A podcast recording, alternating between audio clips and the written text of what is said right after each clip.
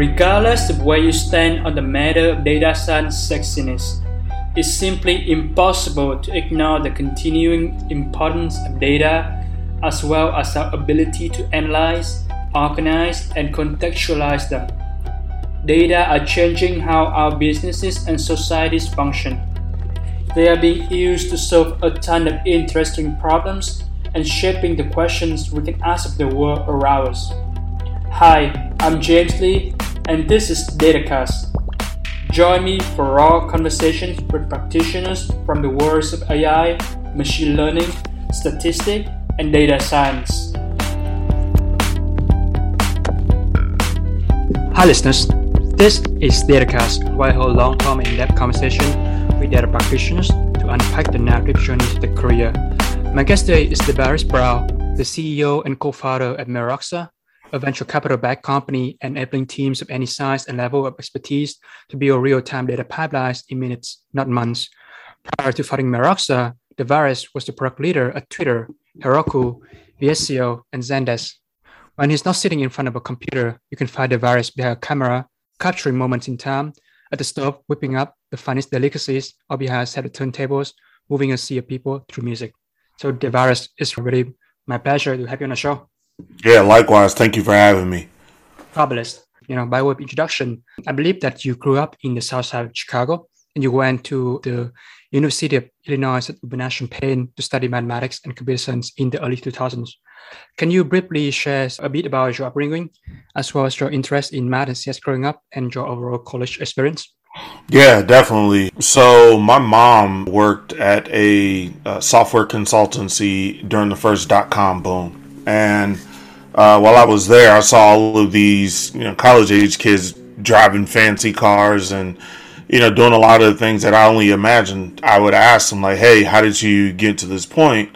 and uh, and they always told me, "Hey, I just learned how to code, and I'm, you know, this is what it is, right?" Like dropped out of school to go make six figures, and I'm like, man, as a 14 year old, six figures in the 90s was like a million dollars, right? And so, you know, my mom they used to give out book allowances every month. It was like 150 bucks, and she would give me 50 bucks of that, so I can go buy a book and teach myself how to code and uh, eventually, I learned how to develop in C and classic ASP and ATL com and like all that type of stuff. And so I, I, learned how to do QA and learned how to be a developer and worked on some cool stuff with that company.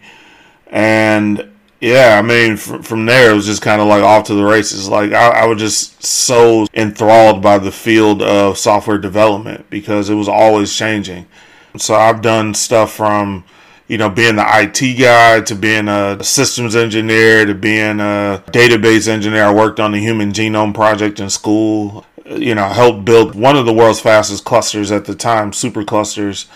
You know, because I just had experience and college for me was a great stepping stone because I had you know the part of the reason why I went to University of Illinois was so I can participate in world class research I was definitely blessed and fortunate to be able to be an undergrad to do so because nothing like that had ever been that had happened before.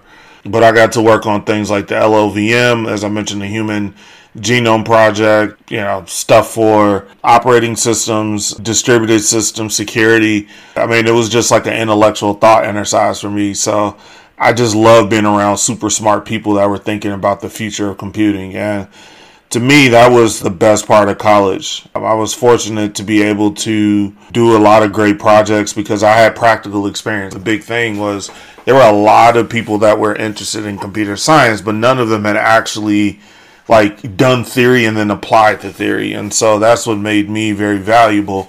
Is honestly one of the things that I thank my mom for was before I even got to college, she told me to make a list of all of the professors uh, and research projects I thought were interesting. And I just sent them my resume. Was like, hey, you know, I got accepted to University of Illinois. I'm coming in. You know, here's what I've been able to do. Would love to work on, you know, this project with you because of whatever reason, right? Like it was interesting. And fortunately for me, every one of them got back, right? Like they were like, yo, we would love to work with you on some of these projects because I could, you know, take the theory And then basically, you know, in the email that I said was like, yo, I think it would be dope if we did XYZ with this, you know, whatever this thing was. And so, like, one of them was this project called Gaia OS. And I said, yo, it'd be dope if we can run a house off of this, right? Like, it was a distributed operating system that basically, like, took inputs from sensors and all types of stuff. And I was just like, yo, it'd be dope if we can do that. And, like, that was one of the projects I ended up working on first, right?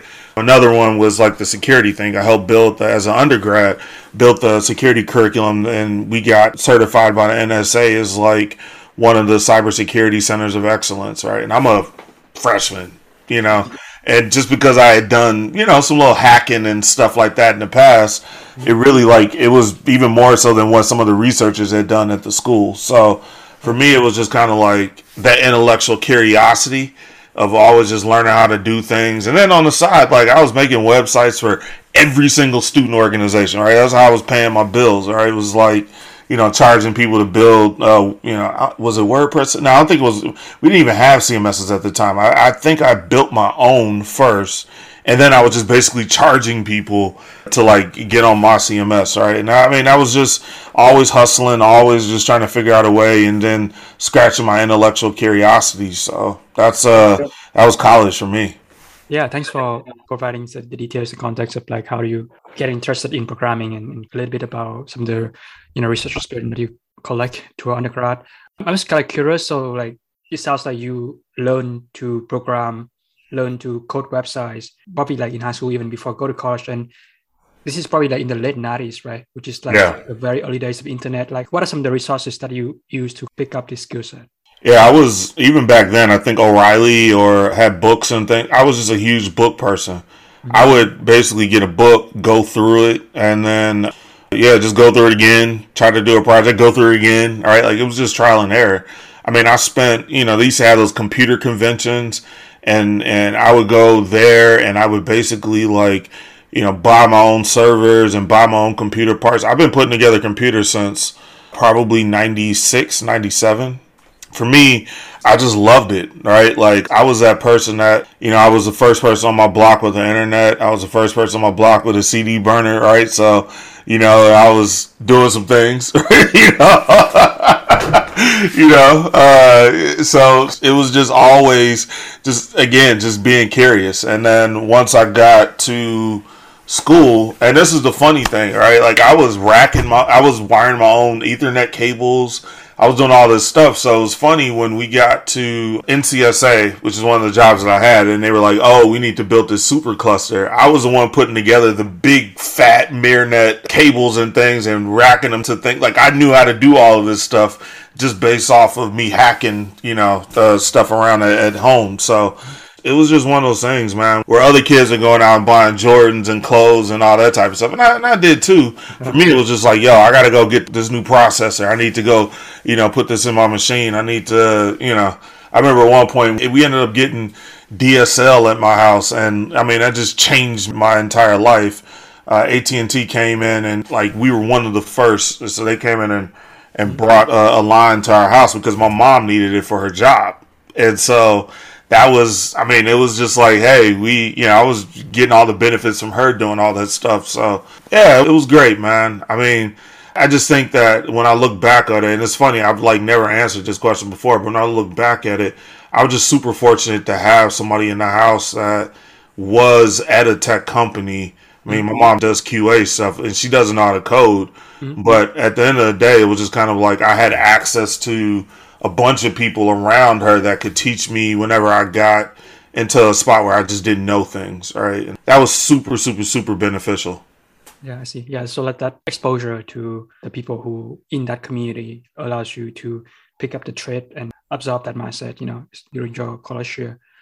And yeah, so you mentioned, you know, obviously you did a lot of hustle a lot, you know, during college working multiple jobs, you know, working in research. Based on my research, you also complete two separate software engineering internship with Intel and Cisco system.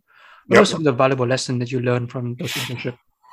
Yeah, I would say Cisco not as much. You know, would have. I, well, actually, you know, let me take that back. I learned at Cisco that there's two approaches to software development. There's innovation, and then there's acquiring innovation by acquisition. Right. Um, Cisco was the latter. And so I learned, and it's interesting because you know when I go to went to Salesforce and some of these other places later, like that's how they would innovate as well. So that was just one of those like case study, you know, MBA things that hey, at a certain point you just can't go build more product. You actually have to go acquire something, right? And now as a founder CEO, that's just one of those little nuggets I got in my back pocket, right? The other nugget that I learned there too is is that culture is extremely important. So when you're acquiring all of these companies and things like that, it takes a long time to assimilate them into the culture, right, of the acquiree, right, and so or the acquirer, and that it was something that was very, very, very apparent for me because there'd be all types of infighting and battles and you know like all that type of stuff. And the other thing too I learned is not all the companies that make billions of dollars are going to be sexy, right? Cisco, you know, nobody is. I shouldn't say nobody. But if you ask any college grad companies that they would love to go work for, I'm pretty sure Cisco's not at the top of that, right? like, like you know, they're thinking about all of that, but Cisco just finds a way. You know, they hire a thousand to fifteen hundred interns a year. You know, they do all these things, and it's like that consistency of message and that experience around interning, even them making so much money every quarter, like understanding what the power of ha- building a dis- distribution channel. That's something I learned there. Mm-hmm. Other than that, you know, it's kind of a blip on my radar. So, you know, whatever. The thing I learned at Intel though, it's so funny because they're processor, you know, chip manufacturer, right? And I worked on the server side, but we were building brand new factories uh, all the time, and so my job was to build all these factories at places. So it gave me, a, a you know, kind of the skill set to understand supply chain at a global scale. so much to the point where you know, as because I also invest, right? Like, you know, when I when I talk to people that are dealing with supply chains and things like that, like one of the big things for me was triple sourcing. Right. If I talk to a company that's only got one factory, you know, in a place that for for their supplies and you know, like all that type of stuff, right? Like I know that they're not going to be successful or they're going to run into some issues because this is what I saw when I was at Intel. It, the other thing I saw too was the importance of understanding the local, you know, kind of rules and regulations, right? So we built a factory, a plant in Cavite in the Philippines and Costa Rica. And, you know, for me, being able, as a young kid, being able to go to those places and actually just kind of talk to people and understand hey, this is what the impact of what this plant is going to do for you. This this fab is going to do for you. It just really made me understand I need to learn the local language of people, learn the local customs, and then always, whatever I do, try to make sure that you know whenever you go into somebody's house, you just don't kick your feet up and, and relax, right? Like you ask permission. All right. And that was a really, really, really big thing because it's like, yeah, we're here. We've talked to the government and, and things like that. But we didn't actually talk to the people and understand what, what they needed. So those are really, really big lessons that I've learned. Also at Intel, like the power of process, right? Like you got to think at the time Intel was operating all these fabs and on a chip, you might get, you know, basically they shoot it's like a lithograph, right? Like you do some photoelectric stuff, right, to make a chip, right? But only like 30 to 40% yield that you would get on this wafer, right, could actually be used in products. So for me, it was really just understanding that you can have, have the most perfect process in the world that you think of, but you can't really control the outcomes. And so for me, that taught me patience, right? Worry about the process, worry about how to get things done, optimize that, but you can't really control the outcomes of that. I think at the time, they had less than 20 chips that have been perfect in their history. When they do the photoelectric stamping and all of that on a wafer, unless they've done billions and billions and billions of processors, but only 20, less than 20 wafers that came out 100% yield, right? Like, that's crazy. So for me, it just taught me the importance of process and worrying about the outcomes. Yeah, for sure. So Cisco is the bottom culture and then, you know, understanding about acquisition and merging of software. And then also the company that make billion dollars, that doesn't have to be sexy, right? Right. Be very mundane stuff. And then in Intel, you mentioned a few things, which is be patient, focus on the process over the outcome, learning a lot about supply chain optimization, and then learning about the local uh, communities where your software going to make an impact. Yeah, so I think those are definitely a lot of learning and lesson that you acquire as an undergrad and you know as you sort of navigate into the world of technology. Yep. Yep. Yeah. I mean, that's really, you know, as an adult, right? Now that I look back, I'm like, you know what? Even though I might not have had the best experience at some of these places, at the end of the day, there were lessons. And now that I'm in a position to run my own business, I can pull from all of those experiences, right? So anybody that's listening, you know, there's always lessons in the downtimes, and you just have to be mature enough to do a retrospective and try to pull those things out because it can be valuable. Absolutely. To try to make the best out of any possible experience. So you graduated from UIUC in the summer of 2006, I believe. And then after that, you spent about five years working at Microsoft. Yep. First as a system engineer and then as an academic developer evangelist. What was some of your proudest accomplishment at Microsoft? Yeah, oh man. So some of the most proudest things I did were basically automating a ton of infrastructure when I was in, in, global foundation services. So think of us as like a centralized compute platform. And we were basically separate data centers. And I remember like my first month there, there was an underwater earthquake going from the US over to Asia, and the cable got severed. So literally, all of Microsoft's online services were not available in Asia.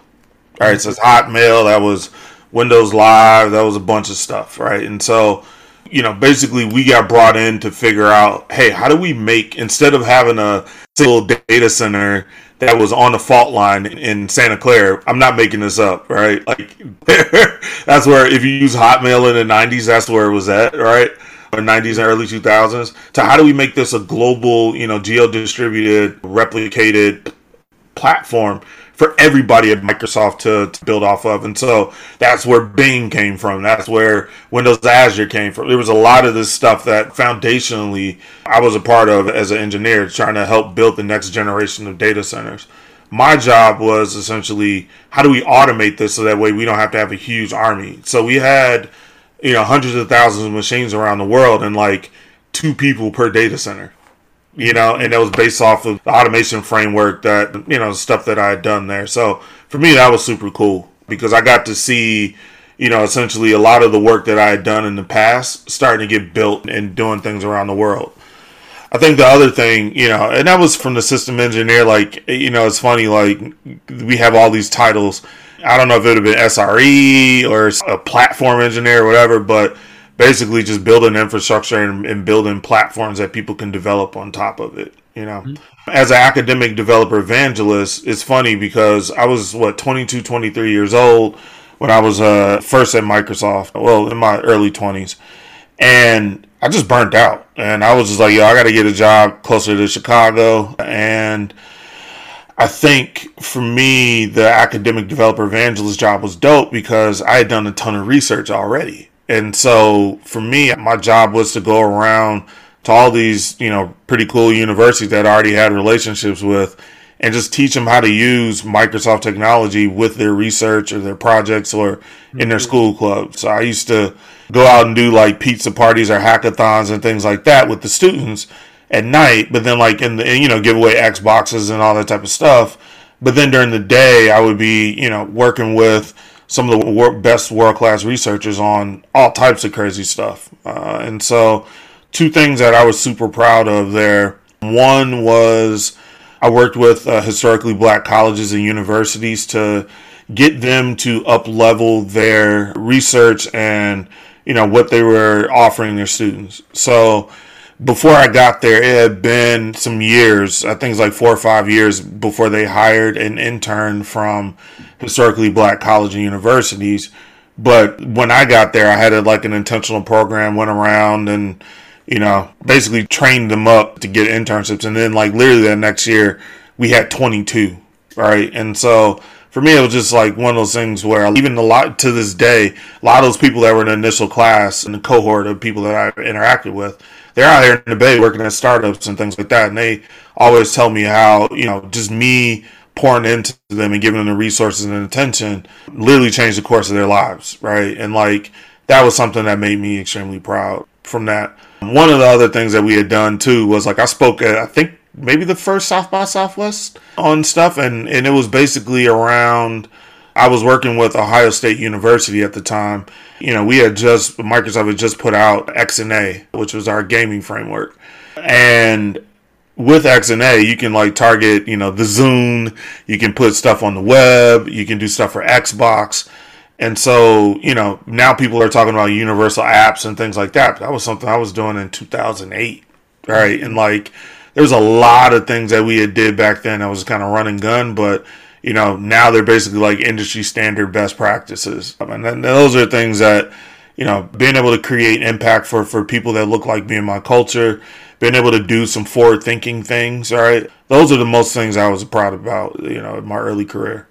Yeah, thanks for sharing all those details. As I mentioned, you the automation framework building platforms to improve the productivity of the engineer, and then as a evangelist, you spread out opportunities to historically black college and then be at the forefront of technologies. So I think I feel like you know all these things that you just mentioned very applicable to the data war at the moment, which is yep. like a lot about platforms and evangelism as well. So I felt like yep. some of that experience that you have in your career applicable to what we are going through right now. Yeah. yeah, I mean, for me, I, if I can get you know five hundred thousand people to use Silverlight, you know, it was like I can get people to use my thing, you know, and it's just one of those. The big thing is I tell people with your early career, don't pigeonhole yourself. Use that to explore, figure out what you like and what you don't like, you know, mm-hmm. and then use that to build a brand and expertise.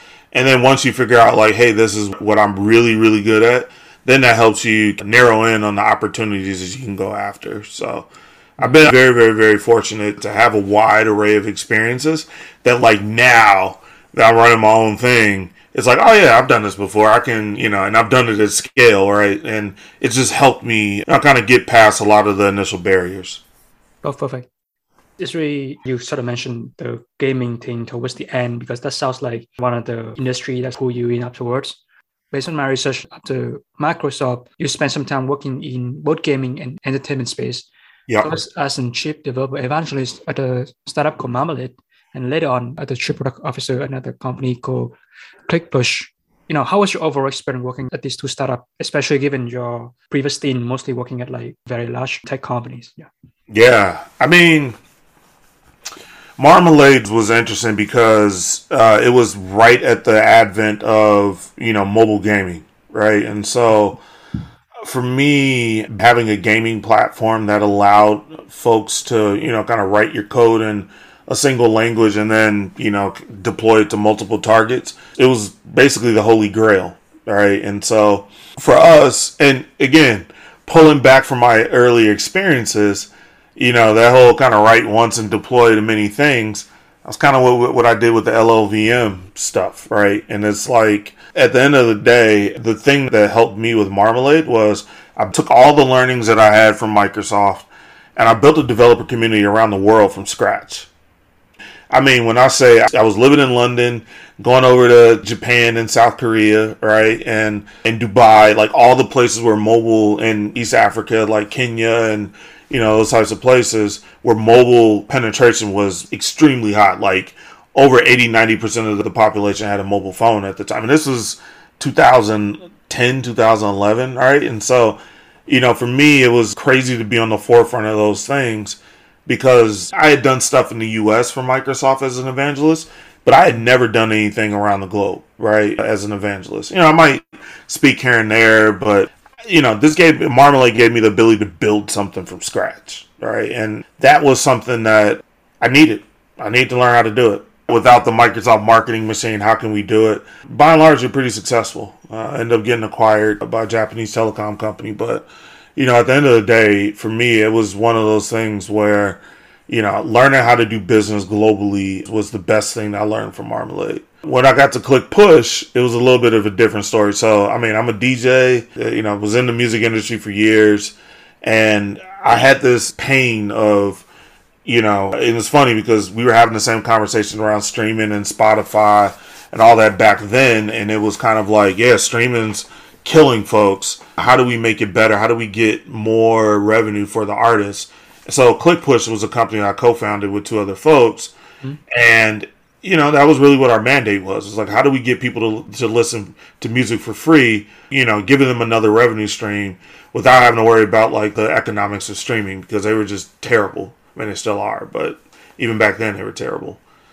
And yeah, we figured it out. right? Like we figured out something. I, will tell you one of the funny stories that I had was one of the insights that I had was it, look every time an artist releases an album, they essentially give you two promo songs or whatever, like the single that you might hear on the radio or something like that. They also have a different royalty structure than mm-hmm. back catalog and all this other stuff.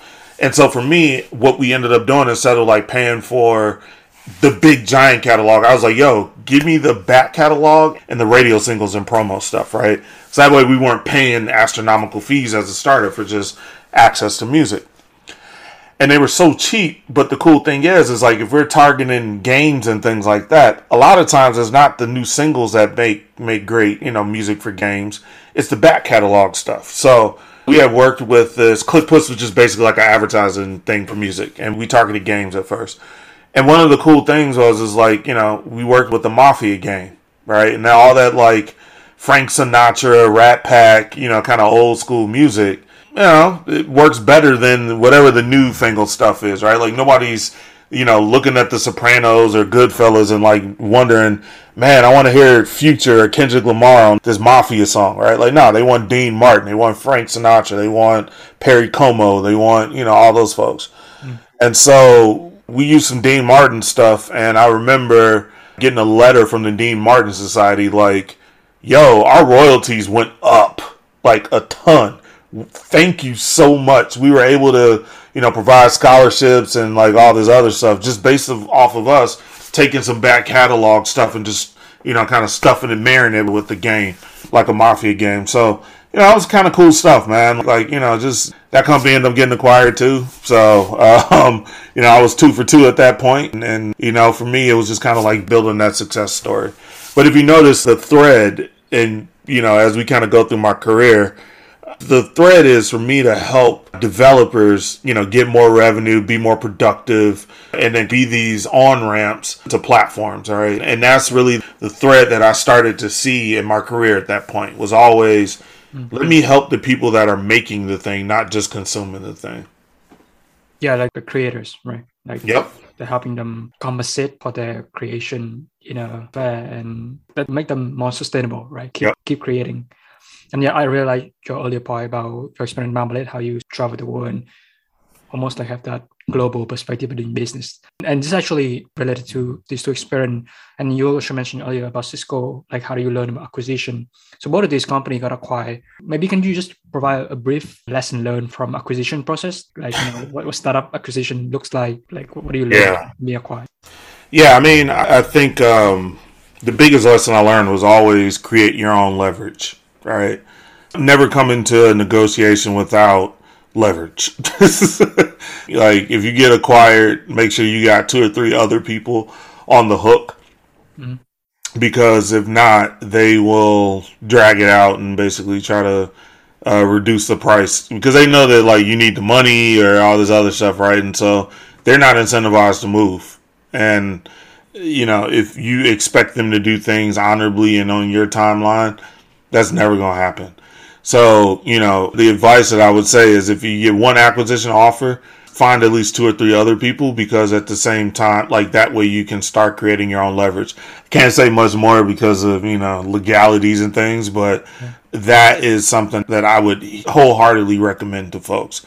It's just whenever you get across the negotiation table with anybody for anything, make sure that you have leverage.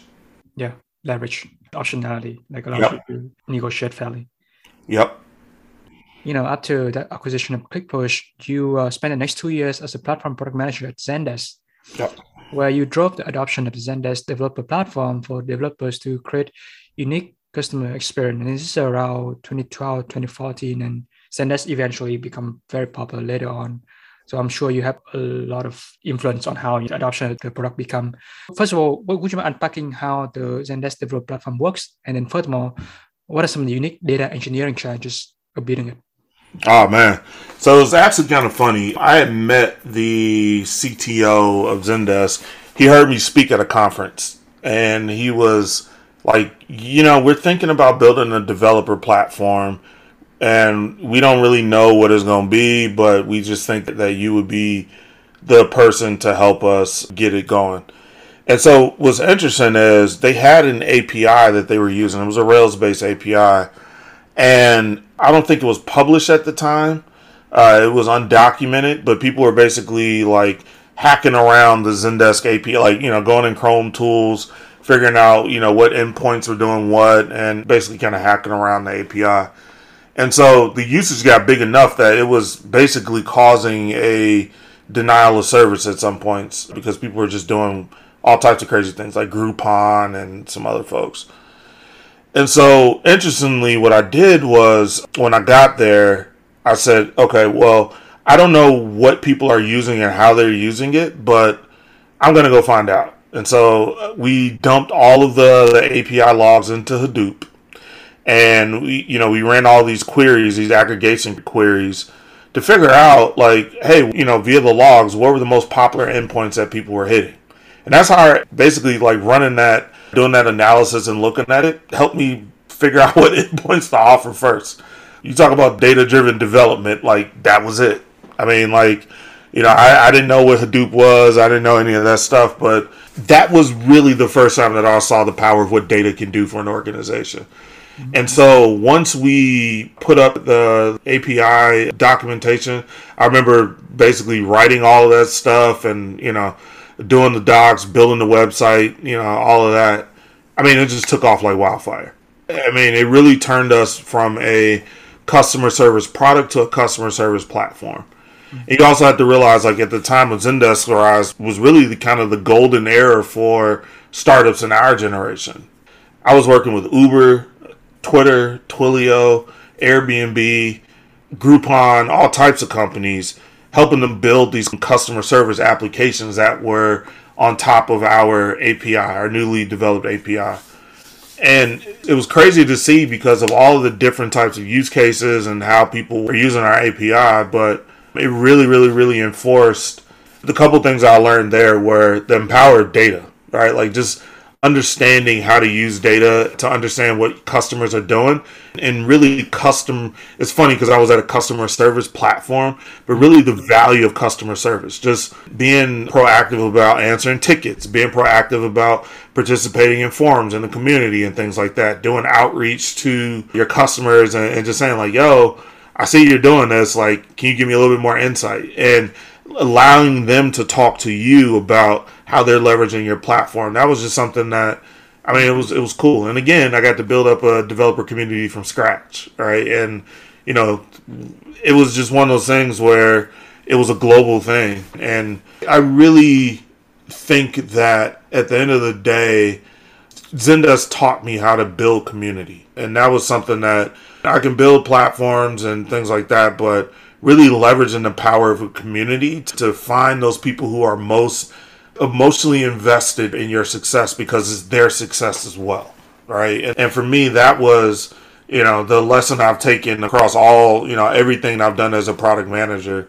For me that was something that was the biggest lesson i learned. The other like little small things too the power of self-service so people didn't realize, like at the time, to sign up for enterprise product, you have to go talk to a salesperson. You know, it'd be a couple weeks, couple mm-hmm. months before you actually get anything done. Zendesk pioneered self-service, where you just sign up with an email address and credit card, and you're off to the races.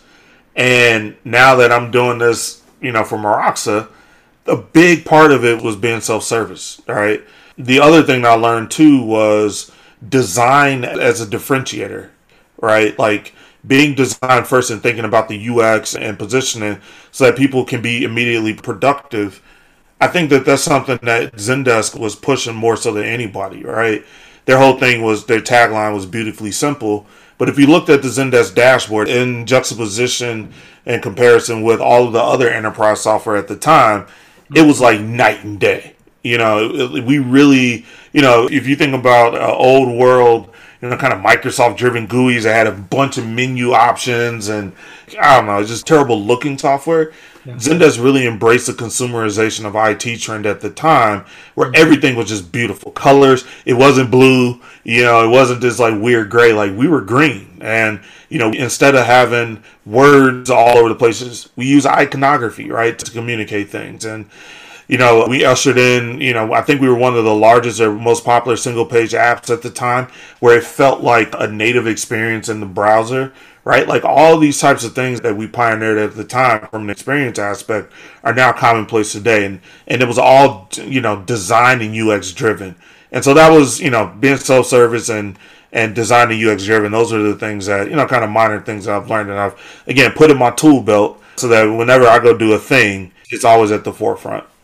Yeah, absolutely. So learning a lot about the power of data, how important customer service is, learning how to build a community from scratch, designing a product for self-serve and making the product beautiful with a great UI as part of the consumerization of IT. So those are the key things that Zendesk has taught you. I want to double click on your point about building a community. And you said like Zendesk really taught you how to build community. You know, these days there's a lot of talk around community-led growth, for instance, as the new mode to differentiate a startup vendor from the other. Like reflecting on your time back then, you know, what are some of the, like, the biggest challenges of building a technical community as part of a startup initiative? Yeah, the biggest challenge is when you start is, you know, figuring out how to provide immediate utility, right, and cutting through the noise. And so, what are you offering as a community that's going to be different than everybody else? Right, like today, everybody's so cookie cutter. It's a Discord channel, you know, and maybe a user conference that's pretty much it, right? Like that's what community is today. And so you really have to figure out. So you think about you go into a startup, they're probably using anywhere between 10 and 15 different vendors. All of them have their own communities. What are you going to offer that's different and compelling for people to participate? Like you have to start thinking about that from the beginning and really diving into the ethos as to why and how somebody can engage in your community. And that's really what the challenge is because you're competing for mind share amongst everybody else. And so you really have to be self aware and dive deep as into what makes you go, what is the success metric or criteria that you're trying to tease out from the community.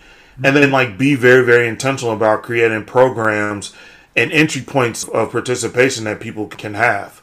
So that's really the challenges. Like I always say, everybody, you know, it's easy to throw a party or advertise a party, but you got to get people to come and stick around and have a beer, right? Or, you know, whatever non alcoholic equivalent it is. But, like, you know, that's the thing. And really, really, really understanding what you, what value that you can provide is paramount to the community. Also, too, providing a safe space for contributions and things for all different levels, right? Like not everybody's going to be the superpower user that understands everything in your product. So you got to figure out how to like engage people as to where they're at and have offerings for them and even, you know, kind of build sub communities for them to engage as well. So that self awareness is always the challenge because everybody thinks if I build it, they'll come. But you really have to be proactive about engaging the community and figuring out why they want to engage with you versus the myriad of other communities that they can interact with. Yeah, I see. It's just really about that retention piece. When you get people in your circle, how do you engage them at relevant levels of commitment, right? Yep. Stepping back from that and you know go back to your career, you spent about two years at Zendesk, and then you worked for a year as the lead product manager at VSCO, which is a startup that builds digital tools for the modern creative. And I believe that the main product is a mobile application. So you're kind of stepping back into the mobile world and the entertainment world again. Yeah, what were some of the projects that you contributed to during your time there? Oh man, VSCO was great. So the reason why I went there was everything I had done up to this point had been developer platform, right? I wanted to figure out if I can go be a consumer PM just because. And remember the advice I given, right? Is like experiment to figure out what you like and what you don't like, you know? And so for me, that was really the reason why I went to VSCO. Also, you know, in my intro, you mentioned I'm a photographer. I was a huge VSCO user. And for me, it was just like I get to marry my day job with my passion. It was something that was extremely attractive. Funny enough, VSCO was a Zendesk user. And I was in a conference in Atlanta and I was talking about using a Zendesk conference. And there, I think the head of customer success or service was like, hey, you know, we're trying to build out all this stuff. And we had this in depth conversation. And then I believe that next morning they had raised I think it was like 40 million or something like that. I mean, it was something crazy, right? And so I was like, oh shit, let me go talk to them and see what the opportunities are. And they were like, you know what? honestly, we're about to, we need some product management. I'm like, yo, this is perfect. And then the CTO had went to my undergrad. So it was just like, yo, there was a lot of like reasons why I went there. And so for me, I think VSCO was the challenge that I needed to understand what I don't want to do. All right. When I got there, we were in the midst of trying to figure out what the new version of VSCO was going to be. So, you know, they were, they had had some contractors and, you know, they were building the app and all this. So they had just used that, the money that they had just raised to go build out these teams. So for me, was just really installing a product driven culture there to help do that. And, you know, we did some dope stuff. Like we won app of the year when we got it released and all this type of stuff, man. Like it was really, really, really cool to see. And so, the thing that I realized then was how to do growth and be a growth PM, right? Looking at the data, understanding who's using. So first of all, I had to go build a data platform because they didn't have one. So I did that from scratch. The first one we were using Localytics, and Localytics was the analytics part was dope. But like you know, once we get the analysis and you know we were supposed to put in like their marketing automation tools and stuff like that, that was terrible. And so basically, I ended up coming in and trying to replace that. But the lesson that I learned then was don't be so solution driven. As a product manager, my job is not to come with all the answers. My job is to ask the right questions. And I didn't ask the right questions, so that project failed, be honest. What I should have done was ask, like, every when I got there, everybody was like, oh, local Localytics is terrible. I should have asked, like, well, why do you think it's terrible? because the thing that I moved it to was terrible for the analytics, but it was great for the actual like you know messaging and marketing automation built off of those analytics, right? And so that was really the thing where the lesson that I learned then. Once we got the data platform in a decent direction, it was my job to basically go figure out growth, right? And so I started to see all these people around the world using VSCO and I just started building communities of photographers based off of all those things, you know, kind of the data that we had saw. And uh, I remember I saw like, you know, China was huge, right? And, and they were using us you know, hacked versions of VSCO because, you know, hey, one of the things I learned when I was doing Marmalade over in China was that, like, yo, them hacking your thing and putting it up for free was like a sign of success, right? And we just had to embrace that. And so he was freaking out, like, oh man, we got all these un- unofficial versions of VSCO floating around, I was like, no, let's do something better, which was I localized the app in uh, simplified Chinese, which again was something I got from the gaming world right? So I looked at all of the data, figured out where all of the top users were from a language perspective, right? Because every API request we would ask for a language header. So I basically built this graph of like the top 10 places and languages that we use, got the app simplified into, you know, localized into all those top 10 different languages, and then release specific app store versions in those languages, all right? When I tell you, when we did that for China, we literally DOSed ourselves in the first weekend. Like, so many people had used us. We had no clue how to deal with all the traffic. But again, it's just all of those experiences that I used and I started building on top of. I mean, it was just one of those things again where I saw the power of data and what it can do to unlock growth and to unlock these deeper connections with customers. And I think that that's something that you know, will stay with me for the rest of my life. But also, too, I realized at that point, I don't want to be a growth PM. I don't want to look at charts and graphs all day and, you know, trying to figure out these like points of optimization. Now, I mean, for me, that's just not, while I'm decent at it and I'm good at it, it's just not what brought me joy uh, at the end of the day. So I ended up, uh, the other part, too, was VSCO was around the time that my lockup date expired for my stock options when we IPO'd at Zendesk. So I'm like, you know, I'm doing a job that I don't really you know, I'm not really passionate about, but I'm good at, all right? But I'm sitting on the bucket of money, man. So let me go do something I really, really, really want to do. And so that was just kind of the what happened to VSCO. But lots of learnings, lots of lessons. Sometimes you have to take a job to figure out, you know, what you don't want to do. Um, and I think that that's something that, you know, I'm always thankful for VSCO for in my career. Yeah, thanks for being transparent and, and sharing the learning from that period. It sounds like working in a consumer application. It's much more about small tweaks and hacks and optimization, you know, rather than a bigger broader vision when you're working with enterprise, right? Yeah. And I feel like, you know, doing PM for consumer, like the volume of data is even higher and you have to yep. be even more data driven in that. In that yeah. I mean, we went from couple million users to like 15 million in six months because of the stuff that I had done. Like, you know, revenues were going crazy. Like, you know, it was by all measures, it was a success. But I'm just like, yo, I'm not like this ain't really what I like to do, you know, and that having that self awareness really, really helped propel me for the next things that I was able to go do. Yeah, fabulous. So you left VSCO around the summer 2015, and for the next two years, you go circle back into some of your own entrepreneurial slash startup journey. First of all, you had the PM function for a small startup called Slyce.io, which builds software for brand ambassador. Yep. And you spent more than one year co-founding a startup called Superheroic, which builds software for children's playtime. This yep. is what I learned from reading the profile. So, what are some of the unique challenges of building software for these demographics? Oh man, a ton. Slyce, think about it as like Dropbox for creators and brands, all right? And Dropbox with like some workflow stuff on top of it. And you know, inside of a brand, there's multiple personas and customer profiles that you need to target. And it was always just kind of a moving target, right? I think that was really the biggest challenge that, that we had was that not everybody's experience in the value chain, right? So let's say I'm a Budweiser. I want to get a influencer to, to post on my thing, right?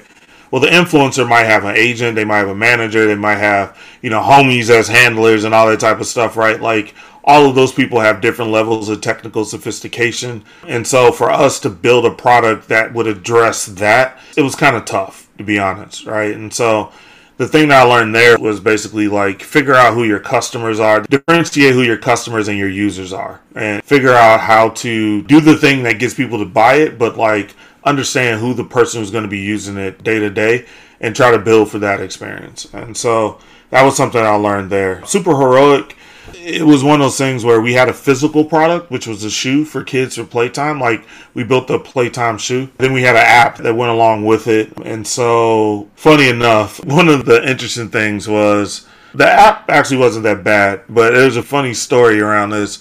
So we needed to basically figure out a way to size kids' feet without actually like shipping them a Brannock device, the big metal clunky thing or whatever. So I built this app called KidFit, which is you just take a picture of a shoe and I mean a foot and various positions.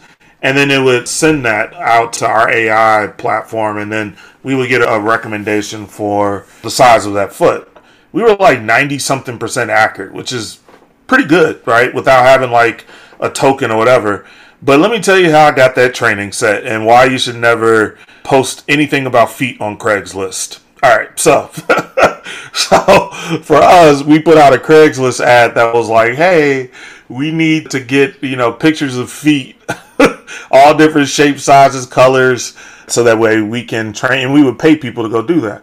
Man, when I tell you we got pictures from with that had like mashed potatoes in them and ketchup and all types of condiments and I mean it was wild. So I would recommend if you need training data, please do not advertise on Craigslist because it is not very high quality. Um, so, but we ended up figuring it out how to get good pictures of people's feet. Yeah, that the thing got to be around ninety something percent accurate. So, you know, the challenges there were learning how to blend digital and physical experiences with the shoe as well as the app. And that was something that, you know, I just learned that was a big lesson. But I mean, that was 2015 and we were doing automated ML pipelines for recommendations.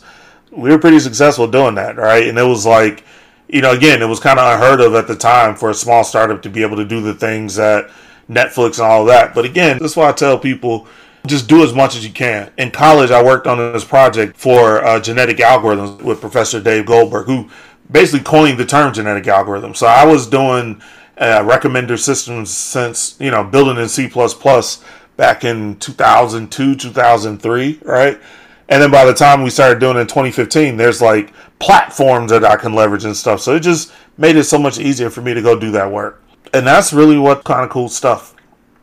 Yeah, for sure. Yeah, thanks for sharing all those anecdotes and, and stories. You know, interesting story back in the days and how so you navigate this different startup journey.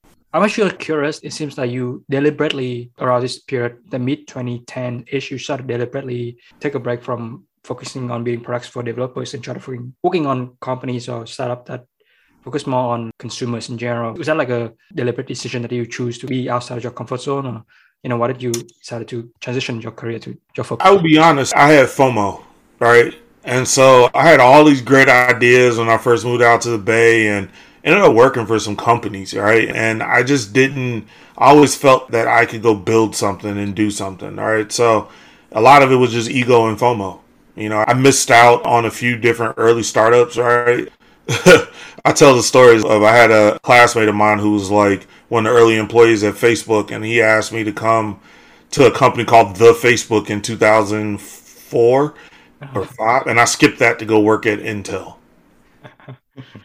then he was like, "Yo, I, you know, I had another you know, classmate who was starting this company called YouTube in 2007, right?" And I was like, "Nah, I got this thing at Microsoft I'm doing." All right. So for me, it was it was one of those bittersweet things where I just basically just said like, "Hey, look, I want to go try and do my thing, and you know, if if I do something and I fail fast, at least I know." You know what those opportunities could have been, or you know where they were supposed to be at. So, yeah, so I tried to do more startups because I just felt like I could go do my thing and go build these things. And so, with the success that I had at Marmalade and then Klick Push. I was like, you know, they were moderately successful exits. But then I was just like, you know what, I, I want to go try this again. And with Slyce and Super Heroic, the founders were my friends. With Marmalade and Klick Push, I didn't know those guys. I didn't know the team. And so I felt like, you know, hey, we can go be more successful because this is a friendship relationship. And so we can, you know, enjoy the success together versus me being just like the higher tech nun, you know. And that was really why I ended up doing the startup thing. Yeah, that's actually a pretty interesting point. We'll talk about like, you know, Meroxa later on in the conversation, but since you just briefly mentioned like how do you miss out on those opportunities at some of the companies like Facebook and YouTube, especially for early career technologists, how do you suggest them evaluate startup opportunities?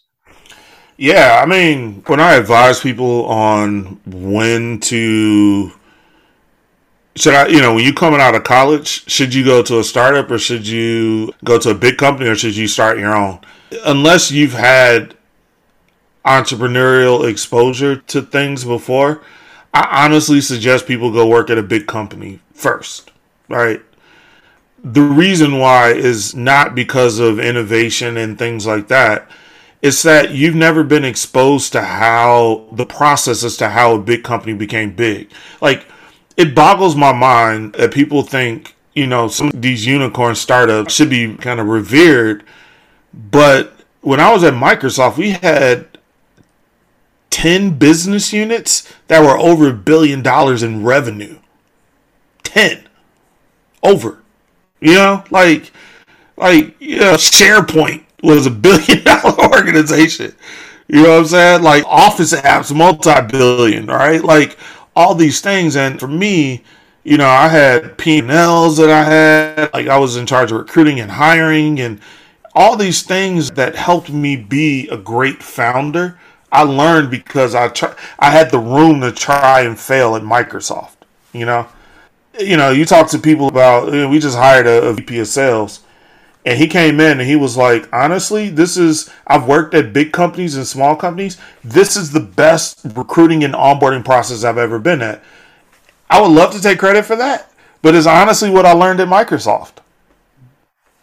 Like, the process that they had there was, now, it wasn't perfect, and I can look back at it and say, okay, I would improve this, I would improve this, I would improve this. But it gave me the great foundation to understand how a well run company should be. And, and I think like when you're young and you first come out and you're looking at working at a startup or doing a startup, you don't have the context to understand. Like the product is one thing, but like customer service, recruiting, hiring, retaining, growing people, you know, all this stuff. I learned those things honestly are more, you know, the foundation that helps the product go be more successful. And I wouldn't have learned that if I just worked at a startup because a lot of times these folks don't even think about those things. They don't even care about those things, right? And so for me, it's always like, yo, one, go get the experience, experience at a big company, understand, you know, how things are done at scale. Then you go work at a smaller startup because now you see, okay, well, this is how I need to build myself technically, right? Like when you're at a big startup, you don't really get an opportunity to do things end to end, right? You're working on a big, it was like your own little slice of the world, all right?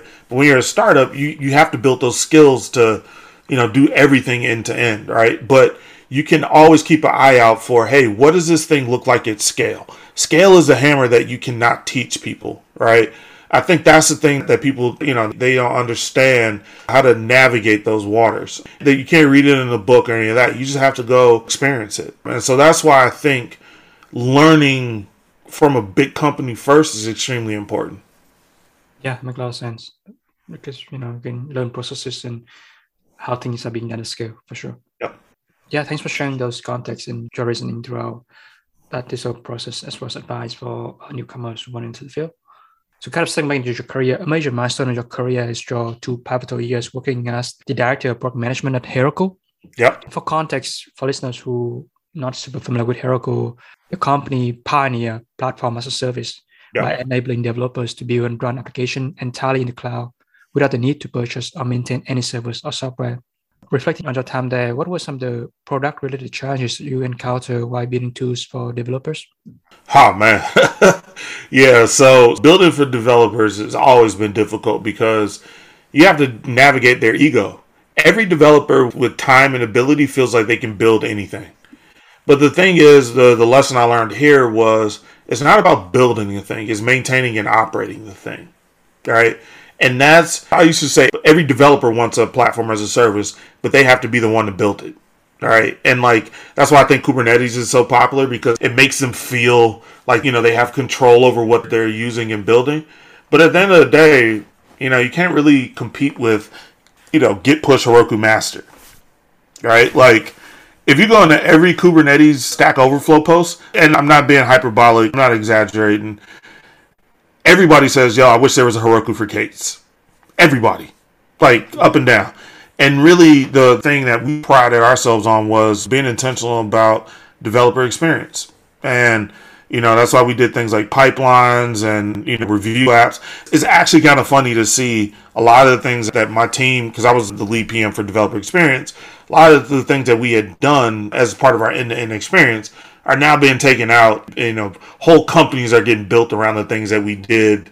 You know, so there's like review app companies that are out now. There's you know just orchestration and like all these things, right? Chat ops companies, right? Like all these things that we had did are now commonplace within the developer stack as singular tools, right? Which is crazy to me, but yeah, man, the really the biggest thing that the challenges that we had was getting over your developer ego. Like everybody says, oh man, I use Heroku, but Heroku doesn't scale price wise. But it's like, okay, cool. Let's go build our own developer infrastructure, hire a bunch of people to maintain and operate it. And then you're kind of like at the same spot that you were price wise, right? It's just like now I own the thing. And it's like, well, are you a platform as a service company or are you a fintech company? Like, do you want to focus on providing the best fintech experience or do you really want to like build a take six months to a year to build your own internal developer platform. Like it just didn't make sense to me. So that was kind of the challenges that, that I continuously fought there with developers.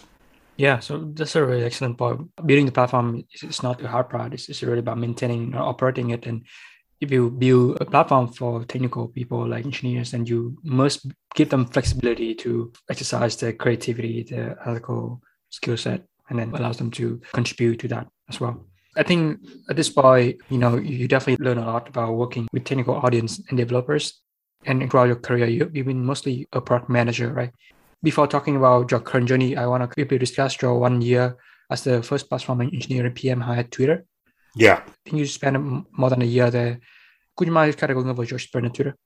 Yeah, I mean, my whole thing at Twitter was basically I told them that you know I was a user of Twitter. Twitter's experience, like this app, had declined in experience for me because they just weren't shipping features. And so when I was interviewing there, you know, they were talking about like it took six months for an engineer to get productive because they just have all of these like silo things from acquisitions and You know, they built a lot of technology because at the time, you know, there wasn't like Twitter, we did 12 billion events a minute.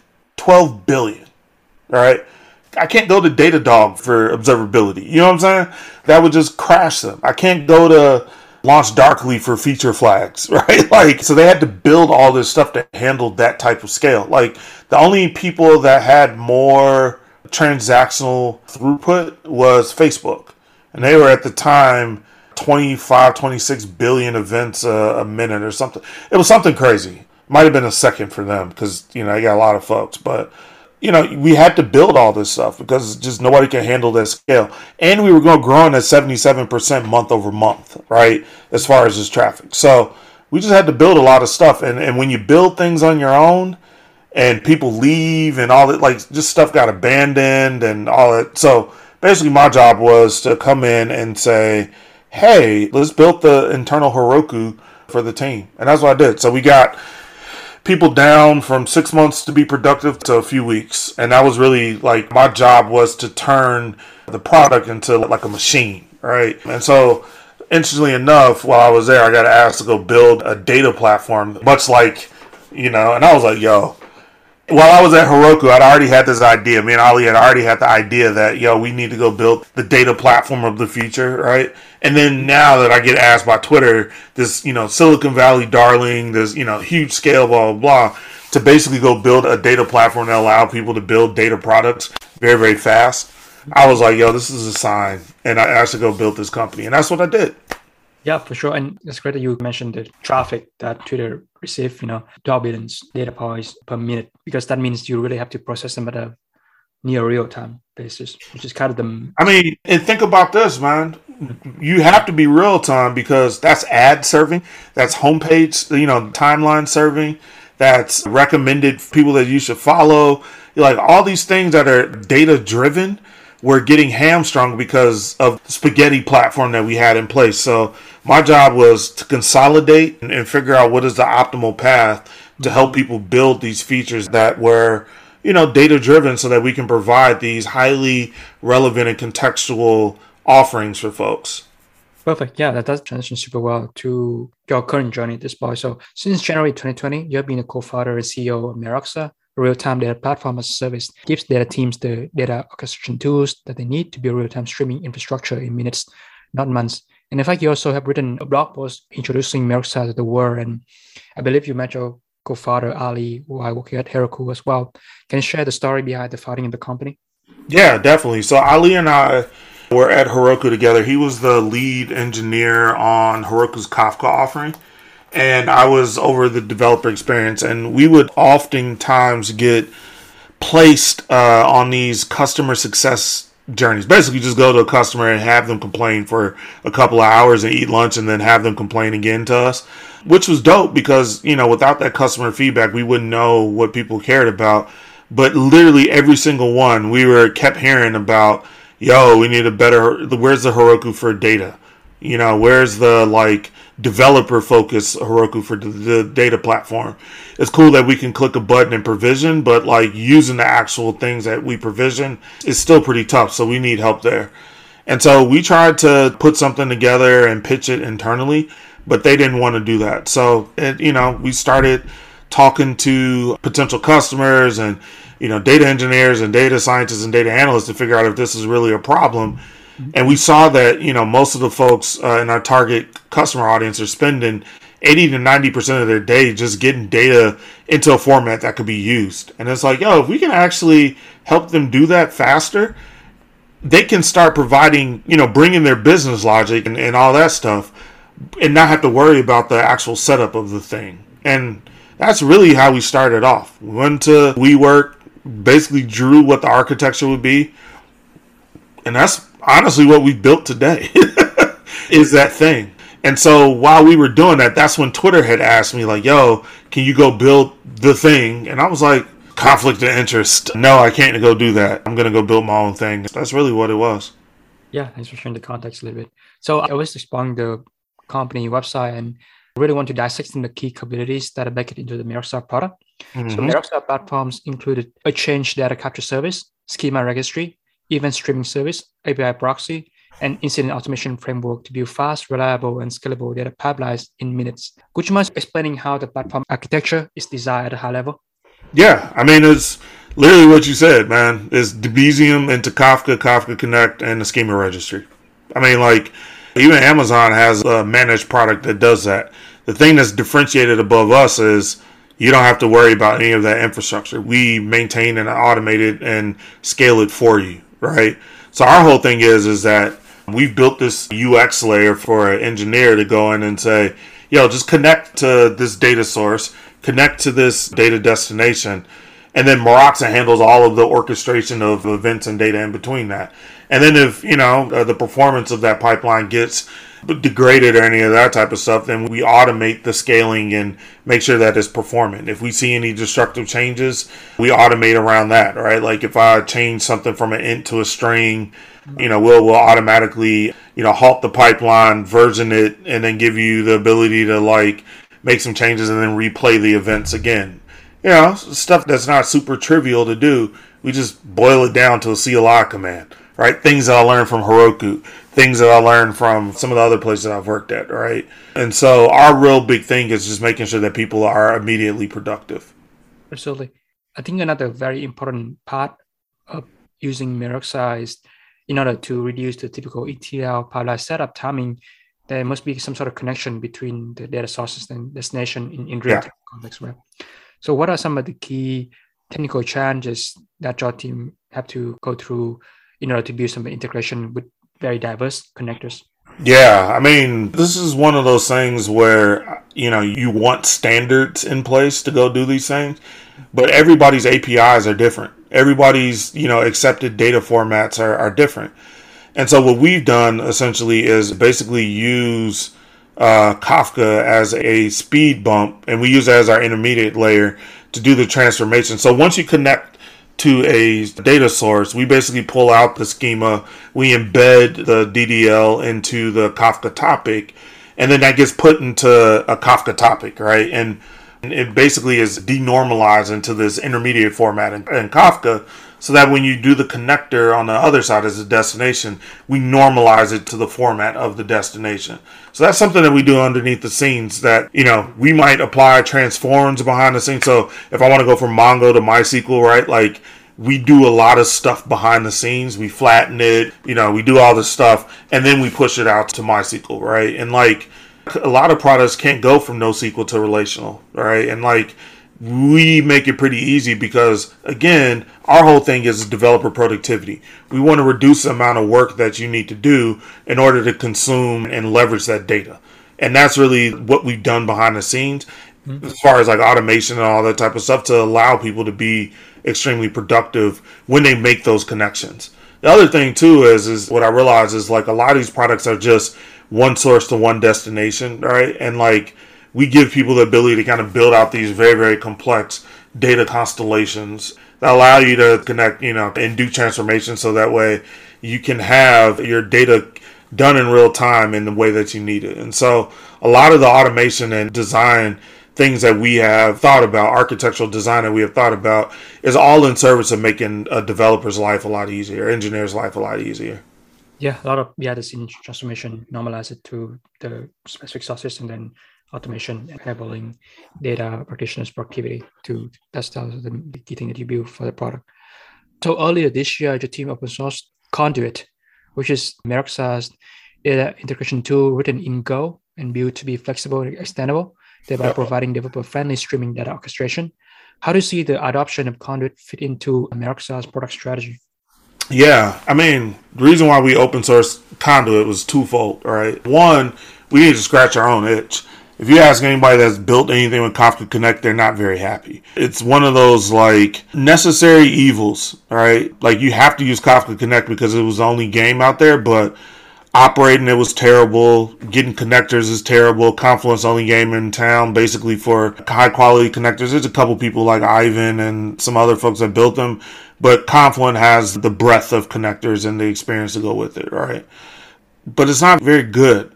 And one of the things that we realize from a platform perspective, running anything on the JVM, which Kafka and Kafka Connect runs on, you're going to have a world of hurt just trying to maintain and monitor that. So connectors are a gigabyte, you know, that, that you pull down. And sometimes, you know, as a platform, if you don't have very consistent throughput, you get a lot of provisioned resources and kind of bursty throughput. So I'm still on the hook for every instance that has that gigabyte, right? And like, you know, it just wasn't a good thing. The other thing too, creating connectors was a pain in the ass, right? Like Confluent's not a developer focused, like the developer experience is not very great. They just launched the developer community this year, but docs are all over the place. Docs are incorrect. You know, testing the thing, connectors are terrible. Like I got to spin up a separate cluster that has Kafka, Kafka Connect, Zookeeper, and all that type of stuff. Like it was just a lot. So basically, we scratched our own itch and built a Kafka Connect alternative, written in Golang, single binary. Connectors can be written in Go transforms can be written in JavaScript. Like we really take a developer first approach to that. The other reason too is that if you look at the data replication space, data integration space, there's 1700 other people that are just moving commercial and open source products that are moving data from one place to the next, right? Like literally 1700 companies that do automated copy paste. Just be honest, what it is. And we were getting lost in that conversation. And so one of the things that we were just like is like, look, if people all they want to do is just move data, then let's give them a high quality free tool to do that. Let's start that race to the bottom. You don't need to go adopt all these other crazy platforms and all that type of stuff. Just use Conduit, right? Your developers will be much happier because it's not something that like a, a big ton of resources that you have to have, and it works just the same as a lot of stuff. It runs on your local machine. You know, it's very, very lightweight. I think it's like 10 megabytes for the single binary, right? And we can run that on a local machine. If I want to test, I don't have to stand up, test a connector or connections between things. I don't have to go stand up all this heavy infrastructure. I can just do it on my local machine. Um, and so, really, it was a strategic thing for us because we're saying, look, data integration is just one part of the thing that you want to do you know, uh, your holy grail. There's so much more value that Meroxa can provide on top of that. And that's really why we started Conduit, why we released it as open source, and why we'll continue to support it because it scratches our itch and then it really cements us as one of the people who have a differentiated voice in this kind of real time data transport conversation. Absolutely. And there's a abundant amount of articles on Meroxa blog uh, on development conduit and it seems like you know the new releases being introduced in a frequent basis, and I'll be sure to include some of those articles as well as the public roadmap and even the discourse community into the show notes, so listeners can have a chance to take a look and learn more about this project. Yeah. So, Joe, customers use Meroxa for a variety of use cases, ranging from real-time data warehousing for analytics and dashboard visualization, to archival of library costing to a data lake for model training, to programmatically listening and receiving data from a pipeline for custom service can you provide some examples of some of these use cases?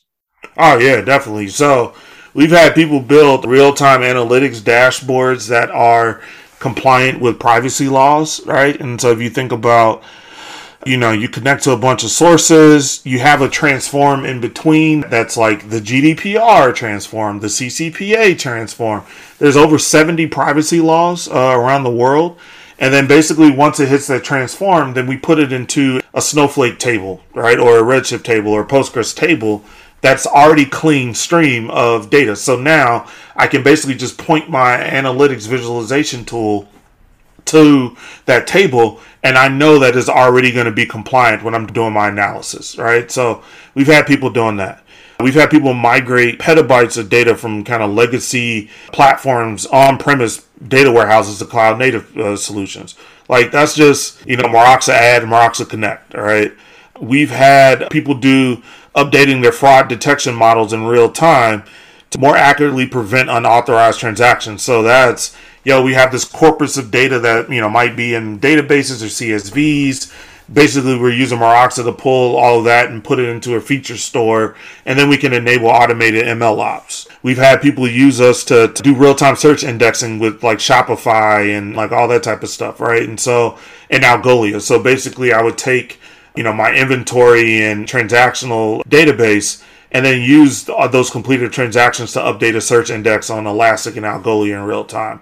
We've had people do dynamic pricing based off of demand and supply for a online grocer, right? Like an app grocer, right? Like you know, if I want to go get uh, the availability of produce, not only, you know, should reflect in the, the pricing, and they do that in real time. And then also for drivers, when they see demand is getting high for orders, they basically use Meroxa to incentivize drivers for surge pricing or to kick off marketing automation flows so that way they can attract and hire more drivers, right, for the long term. So those are kind of the use cases that we see people using us, right? But it's like this is the type of stuff that real time data can unlock. I was talking to a mayor's office of a very, very large city, and he basically gets a report that's 12 to 24 hours in arrears of, yo, this is how my city is doing.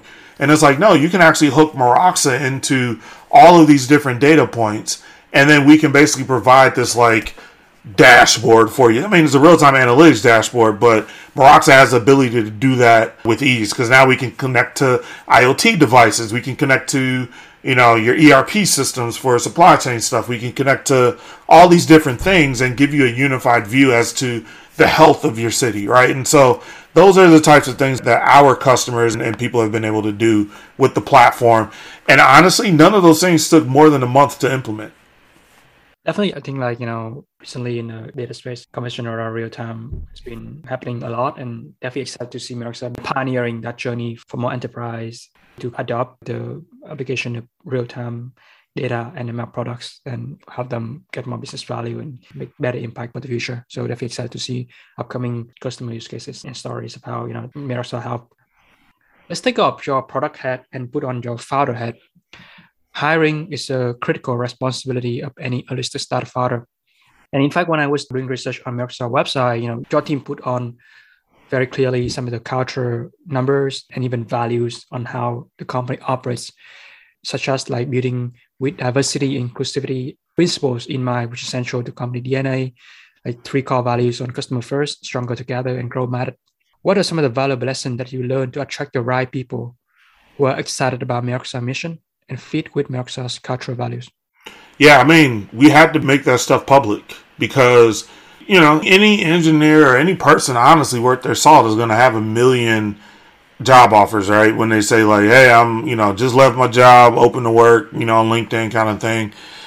And we can't just outpay everybody, right? Like, you know, we ain't got that kind of money. Even though we raise decent amount of money, we can't compete with Netflix and Facebook and Roblox and Airbnb just by outbidding folks. So we have to, again, foundationally, what are the things that people care about? And it's, am I going to be in a psychologically safe environment that allows me to execute and build relationships with customers and the people around me? Am I going to get challenging work that's going to push me to learn new things? Right. And those are the things that everybody wants to have. Am I going to get agency and ownership of what the outcomes of my success are going to be, right? Like, that's what people want to have. And so, for us to be very intentional and transparent about that, I think, you know, for me, it helps attract a divert, like everybody who comes to us, principal, senior, you know, staff on the engineering side, like uh, even product, like all the positions, we get so many people saying, I want to come work at Meroxa because if I go to a big tech company, I'm going to die by death by a thousand cuts every single day.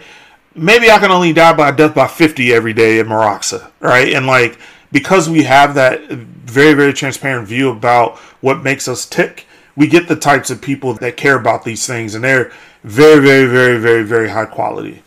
Yeah, they're really about being intentional, being transparent about these values and what yeah. Finding early adopter is notoriously challenging for any enterprise product. What are some of the challenges that your team have to overcome initially to find some of the early design partners and our customers? Yeah, I mean to be honest, again, this is all about for us is a crowded space. You know, I mentioned the 1700 other different people, but the thing that I always tell people is when you start a startup, if you're just thinking about customers and employees you know, whenever you get your seed check or whatever, you're already starting off at a deficit. I've been basically starting Meroxa for the 25 years I've been in the tech industry, right? Because through my work ethic, through my reputation, through all this stuff, I built a network of people that I can just go and say, yo, can you do me a solid and try this? I call it the homie network, right? Uh, all my friends and, you know, colleagues and all this stuff are technical business decision makers at these companies. So, yo, me getting an early design partner from just like, yo, man, remember when I took up for you back in the day? This, yo, I just need you to do me a solid. Give me 30 minutes of demo and, you know, pitch you, you know, this person. All right. That's how we brute force the initial thing, the initial people. Other thing too is your investors, the quality of your investors can help as well. Everybody says like, you know, try to find value, uh, you know, we were value add investors, but as startup founders, we got to put these folks to task. So as they're courting you, always ask for one and two customer introductions. Yeah. Right? Like that's what you want and put them to work for you. I mean, I think that that's really what helped us get a lot of these early design partners and get early validation that our platform could solve problems in the near term and at scale. Absolutely, yeah, and that's transition super well to my next question. We talk about employees, we talk about customers and investors. Definitely the final area I couldn't really touched on our conversation. So last year, Meroxa raised a total funding of about $19.2 million from mm. Drive Capital, Amplify Partners, Root Ventures, and a host of other strategic angels, institutional investors, and Scout. What fundraising advice could you give for data founders who are seeking the right investors for their startups? Yeah, I mean, the biggest thing I can say is, you know, kind of piggybacking on my last thing is the way that I've been finding investors is pretty structured. So, you know, friends, family, coworkers first, right? Because those are people that are not going to make a business decision as to if they should invest in you. They're going to make an emotional one, right? Yo, we've always believed in you. We think that you're great, blah, blah, blah, blah. And they're just going to give you money because they like you, right? The second rung of people that I go talk to are what I call investor market fit. If you look at Amplify, all they've done is data and developer tool deals, right? Same thing with Root is really, you know, developer focus, hard tech focus. Same thing with Drive, right? Like the partner that I worked with at Drive, all these things are data and developer focused. And so for me, it helped because I'm not talking to them about why Meroxa should exist. The conversations we're having are, hey, how are you differentiating these things? What value can you bring? Like it's more in-depth conversations versus me going to talk to, you know, somebody at some big brand name firm that has nothing, you know, all they care about is us as an asset class versus really, really, really being in tune with, you know, the nuances of real-time data, right? So, that's really how I approach going to, to do fundraising. And the third thing I do is affinity stuff, right? Like, you know, school alumni groups, uh, ethnic diversity, geography, right? Like, you know, I'm a black male that went from Chicago that went to University of Illinois. That's four different like there's there's an accelerator, there's a VC firm, there's somebody that deals with all four of those things, right? And like I, you know, just finding those audiences, like, you know, you might be able to go find the illest transportation and supply chain uh, investor, right? Like, those are the people that you want to go talk to. And then if any of those three rungs don't work, then that's when you go talk to the people that just have a, you know, that are more general and have a boatload of money. But really for me, it was just like being very, very targeted because, you know, you'll get to a yes faster when you're not just kind of spreading yourself too thin. Absolutely. And so you fundraise from investors, but when I do your research on your profile, I figured out that you know since 2020 you also have been getting into angel investing. You know, I've figured out that you were part of the first round angel track. So I'm curious, like, what advice could you give for a smart driven operator who wants to explore angel investing? Yeah, one, learn how to balance your time because yo investments take a lot of time and energy and effort I would say two, before you start investing, understand how you can invest. So do your balance and budgets and all that type of stuff, right? And understand like what money you do have to play with uh, every year. Three, be very, very introspective and self-aware to understand what value can you bring to an early stage or to a company, right? Like they have a ton of people that are trying to give them money at all points in time but you really have to say like, yo, this is the value that I can provide and why I'm better or than anybody else at this thing, right? And like, be very very crisp about that. I, I always say it's like, what is your investor superpower, right? Why should you choose DeVaris? I'll call myself in the third person. Why should you choose me versus anybody else? And I'm very articulate and clear about that. And I think that's really what the success is. And then knowing what you know and what you don't like. I don't invest in consumer startups. I don't do anything like my niche. And when you look at my resume, everybody's like, "Holy shit, he's data and developer tools." Let me go talk to this guy, right? And like, every single deal that I've done has been in that space. Oh, I should say most of the deals I've done have been in that space. And because I'm very hyper focused, that means that all of the data and developer tools and platform deals that come in, investors are starting to ask for me to come in those deals because of the superpower that I have, right? Which is developer experience, building developer communities, you know, all that type of stuff. So that's really the advice I would give people is to be very self-aware, understand what your superpower is, know what your budget is, right? And then being able to communicate to a founder why they should choose you versus anybody else. Yeah, absolutely. I think that your whole career, you'll be able to impart a lot of wisdom to how those companies can run the startup your fathers, just like how you've been doing throughout this conversation. Yeah. So, I've spoken around the world at a variety of conferences and work with countless nonprofit organizations to democratize access to technical resources and education. What do you think are some of the remaining barriers that prevent minorities from pursuing a technology career? Yeah, I mean, great question. One of the things, I mean, there's a bunch, right? Like, there's a lot of institutional, societal things, but you know, uh, lack of funding for public schools, lack of expertise, right? Like in the, in the technical realm, but down to very, very brass tacks. You know, in a lot of these major cities, most folks don't have access to internet. It's like 30% of the people in these affected populations have access to broadband internet. So if I want to do learn teach somebody how to code, how am I going to do that? Right? Like I need internet, I need a machine, all right? Like it's just very very basic foundational things that we don't have in place that can enable a population to up level and upskill themselves, All right. Like I just think that it's a travesty that it's still in today's world where we don't have universal access to Wi-Fi and connectivity. You know, the other thing too, and I'm not trying to be overly reductive on some of these issues, but you know, we just got to start at the basics for things. I also think too, we don't have a lot of programs that like we got a lot of exposure programs like oh learn how to build a website in the weekend but there's no bridge between that and okay, well, here's how I make a career out of this thing, right? And like, you know, we need more programs that can take people that are intellectually curious about a thing and like give them the skills and opportunities to turn that into a career, right? And so that's one of the, the other things that I think that are out there. But, you know, systemic oppression is also a thing, right? So, you know, that's why I'm founding a company that's, you know, over 60% black and brown, over 50% women, and leadership is like 80%, right? because now I have the ability to go take a chance on that person that has a non traditional background, right? So at Meroxa, we have an apprenticeship program, things like that, right?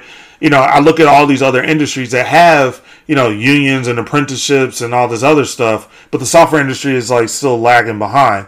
Everybody's trying to figure out how they can pay for that senior engineer instead of actually growing them, right? So, you know, I always say everybody wants to be the Yankees, right? Where they're just paying people these multi-million dollar contracts, but not everybody wants to build a farm system like the Braves, right? This is a baseball metaphor for people, right? Like the Braves every year had some rock star person, position player or pitcher that they would bring up because they've trained them, right? And like those are the types of things that, you know, I understand, but not a lot of folks in this industry do. And we just need to show more examples of these things being successful. So that way the pipeline is always filled with more diverse, qualified talent.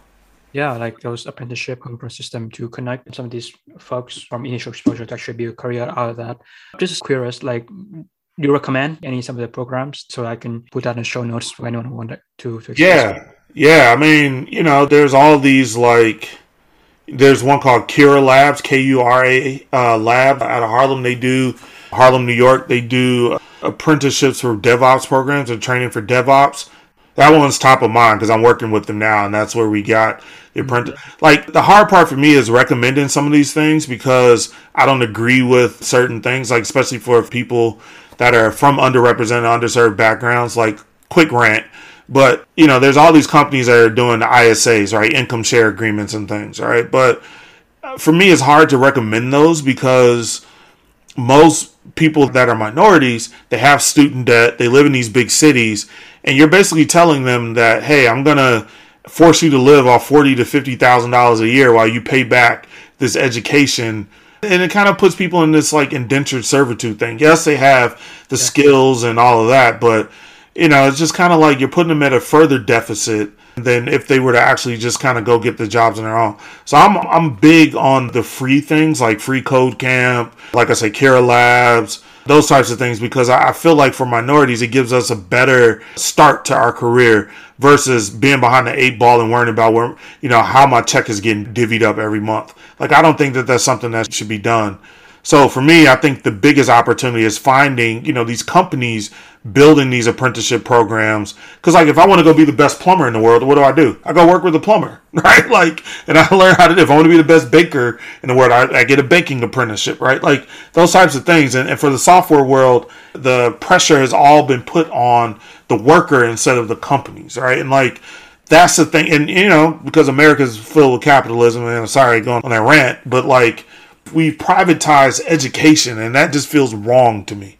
So for me, it's just like, and then, oh, you know, I want to basically find more of these things that give people from underserved underrepresented backgrounds a better foundation for starting their career. Yeah. kind of where I'm at with it, man. Yeah, for sure. Yeah, it's really like remove that psychological barriers for these potential workers so they can have a pedal to go to the career and go from there. So I want to wrap up our main conversation on a fun note. As briefly discussed in my introduction of you, when you, you are not sitting in front of a computer, you are behind a camera capturing moments in time or behind a set of turntables, moving a sea of people through music. What have you learned from photography and DJ that benefits your careers in building products? Oh man, that's a good question. I think from both of them is never about you have to be egoless. All right. Like I can think I did the most fire mix, the best, you know, turntable routine, the best picture, but all that's subjective, right? And it's not about me, it's about the person that I'm serving. That's what I learned. The product is never about you. It's never about your solutions. It's what the people want. You got to get the people what they want. Now, what they want and what you deliver can be two different things, right? Like, you know, the famous Henry Ford quote was like, if I would have relied on the people, they would have asked for a faster horse and not a car, right? But you're still serving them as to what they want. And there's you know, license and liberty to be innovative in that, but you always got to serve the people. And that's what's helped me be a better product manager from being a photographer and being a DJ. And also, too, taking risks, right? And like, you know, there might be that picture that a person's used to getting their photo done in a certain way. You're like, yo, let me try this thing with you, right? Or let me, you know, it's one o'clock at a club and it's like, yo, I got this new song, right? Let me just try this to see how it does, all right? Like, being able to take risk and being confident in that and using the data to help you triangulate, like that's also helped me be a better product manager. Awesome. Yeah. So being egoless and willing to take risks. Fabulous. So DeVaris, this is part of our conversation. I want to move into a final closing segment. I'm going to ask you three rapid fire questions and you can give quick answers for the listeners. Number one, name three people in the broader data community whose work you admire. Uh, Tristan Handy at DBT. Love what they've done with the product. Arjun over at Materialize. Love what they've done with the product. And then just from a thought leadership perspective, somebody that I follow, well, actually, this is going to be like 3A, 3B. Two people that I follow in the thought leadership perspective in the data community Benn Stancil at Mode and then Chad Sanderson over at Convoy. They just have a real dope view and clarity around what the data ecosystem should be going forward and I like you know reading their posts and things like that. Awesome. Um, number two, what is one book that you recommend for people to cultivate an entrepreneurial mindset? Oh man, I would say Zero to One by Pete Thiel. And I know you just said one, but Ben Horowitz's book, not the last one, the one he wrote before that. Just oh man, I can't think of the name of it right now. The hard thing about the hard things. Hard thing about hard things. Yeah, those two books were really, really dope. I mean, everybody talks about lean startup and you know all that type of stuff, but for me, I think the hard thing about hard things just really gives you the best glimpse as to what you have to do to be successful as an entrepreneur, right? Like, you know, you're down to one month runway and you just figure it out, you know, that kind of thing, right? And like, those are types of things that as an entrepreneur, you need a realistic picture as to what this thing is going to be. Yeah, it's really giving you the behind the scene version of what entrepreneurship looks like. Yep. Finally, uh, imagine that you can send out a single tweet to all the early stage data practitioners on Twitter. Who do you tweet them? Oh man, what would what to all the early stage? Oh man, what would I say? I mean, I think I've already said it before, but you know, I would say something like your modern data stack isn't that modern, it's just slightly more convenient. Do better. Yeah, it's a good punch. Brilliant. So DeVaris, I really enjoyed this conversation. We went to your whole journey from getting interested in mathematics and computer science, your undergrad at UIUC, just tinkering, building computers, working on research in security and human genome, some of your valuable lesson learned working at your internship with Intel and Cisco, your early career at Microsoft, your team doing startup at Marmalade, Klick Push, your time at Zendesk, VSCO, like Super Heroic, and some of your milestone working at Heroku, and then later Twitter and current journey as the co-founder and CEO of Meroxa, building a real-time data platform, you know, various threat and wisdom related to product development, hiring relevant people, exploring different use cases of real-time streaming, building an, an open source project, cultivating a community of developers and data practitioners, finding early designers and our customers for enterprise, fundraising, angel investing, democratizing access to technical resources and education, and um, you know various things that I haven't mentioned. But yep. uh, I really enjoy our conversation today, and I hope that you know listeners can have the chance to really take away a lot from it, and because there's so many wisdom being put on it.